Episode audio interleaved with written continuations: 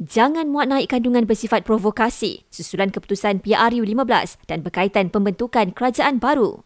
PDRM beri amaran itu ekoran pihaknya mengesan ada pengguna media sosial berbuat demikian. Tindakan tegas boleh dikenakan di bawah Akta Suruhanjaya Komunikasi dan Multimedia dan Akta Hasutan kerana ia boleh cetus kegusaran awam.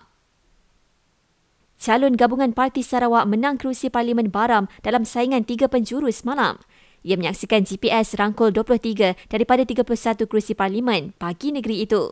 Proses pengundian di Baram pada Sabtu lalu ditangguhkan ke semalam ekoran cuaca buruk.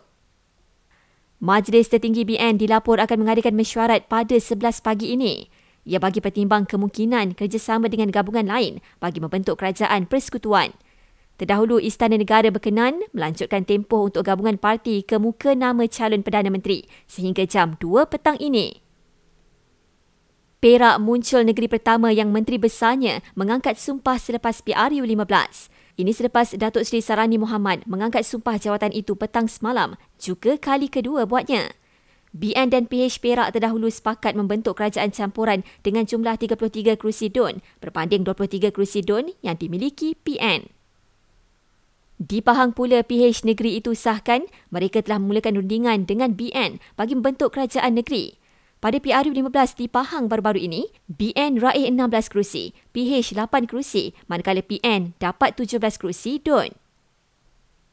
Jumlah mangsa banjir di beberapa negeri naik kepada lebih 1,400 orang selepas Pahang kembali dilanda bencana itu melibatkan hampir 30 mangsa. Perak pula catat mangsa tertinggi iaitu hampir 790, diikuti Selangor kira-kira 500 orang. Sementara itu, Met Malaysia mengeluarkan amaran hujan berterusan di tiga negeri di utara iaitu Perlis, Kedah dan Pulau Pinang bermula hari ini hingga esok.